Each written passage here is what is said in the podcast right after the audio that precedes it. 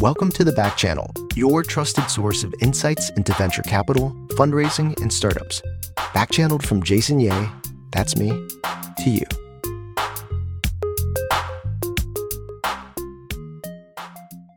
Welcome to the Back Channel. In today's episode, we're going to talk about thesis driven firms and what I believe is the dirty secret behind them.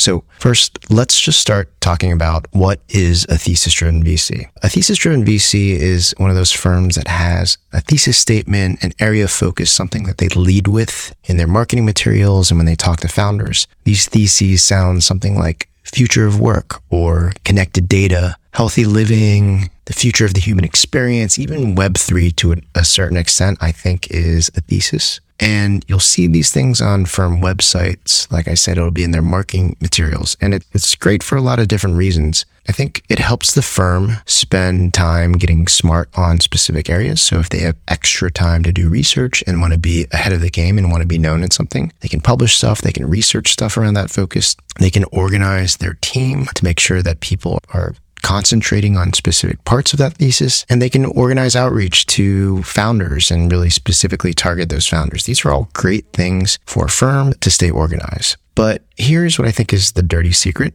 I really think the main value in a firm having a thesis is giving them an easy excuse to pass.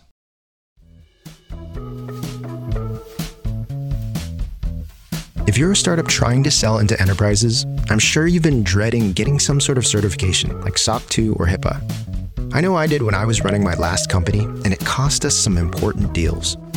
If that's you, you're in luck because not only is there an awesome solution called Vanta that makes the process dead simple, but also funded listeners get $1,000 off the service by going to vanta.com slash funded. That's V-A-N-T-A dot com slash funded. Check it out.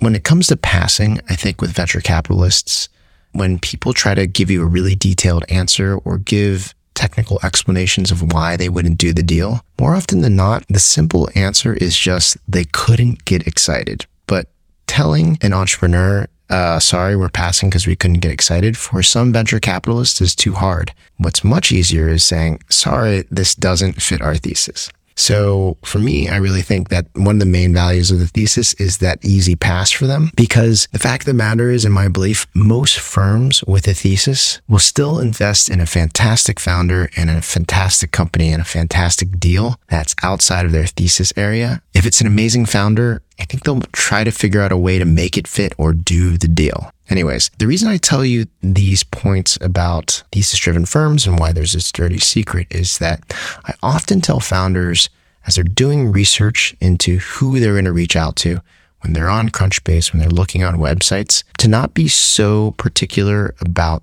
the filters that they use because in my experience, especially recently, these theses, these points of focus, these check sizes have been changing very quickly. Venture capital firms have been evolving their strategies and haven't always updated their websites or updated the listings on Crunchbase to reflect that. On one side, don't be too particular. Don't be too strict on your search criteria because you never know when venture capitalists may have changed them. On top of that, you never know when a venture capital firm that says they're only focused on doing one thing within their thesis of the future of work may get excited about something and may stretch that definition for you or some other deal. Anyways, hope that's helpful. Hopefully, this sheds a little bit of a light on something that I think is a dirty secret. Until next time, we'll see you on the back channel. Thanks.